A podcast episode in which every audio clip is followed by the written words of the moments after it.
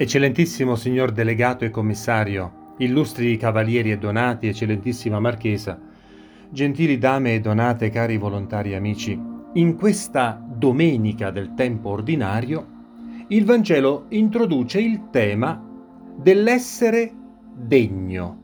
Gesù non considera i peccati come l'ostacolo principale per essere degni di Lui.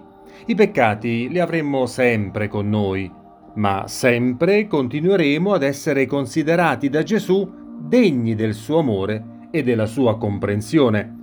Tuttavia, c'è qualcosa che ci rende indegni e questo è il compromesso, quando vogliamo essere dalla parte di Gesù e contemporaneamente dalla parte del mondo quando vogliamo conciliare gli insegnamenti di Dio e quelli che scaturiscono solo da adattamenti ad un mondo allo sbrago.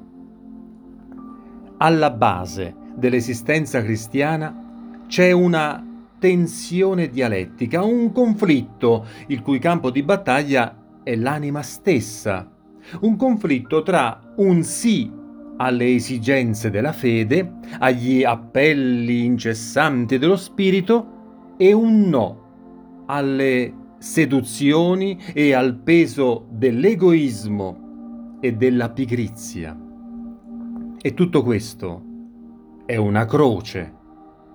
Prendere la croce, operare dolorosi distacchi, perdere la propria vita sono sinonimi della dura lotta contro il conformismo e sono sinonimi di apertura agli appelli della grazia di Dio. Cari cavalieri, ciascuno di noi è un testimone. Quanto più è lontana la meta, quanto più difficile risulta testimoniare. Io devo testimoniare il nome di Gesù. Egli è il fondamento d'ogni cosa, egli è il maestro dell'umanità, egli è il centro della storia e del mondo, egli è colui che ci conosce che ci ama come un compagno della nostra vita, egli è la consolazione del dolore e la fonte della speranza, egli è il re del nuovo mondo, egli è il segreto della storia Egli è la chiave dei nostri destini.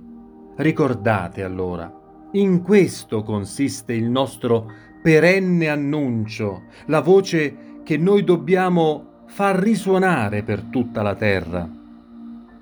Quando questo annuncio si è consolidato come nostro primo dovere, allora si farà seria la nostra lotta per contrastare la vergogna che esce dai laboratori, dalle accademie, dai parlamenti, da tutti i basamenti del pensiero unico e recuperare così il terreno perduto del regno di Dio in tutti gli ambiti della società ormai secolarizzata.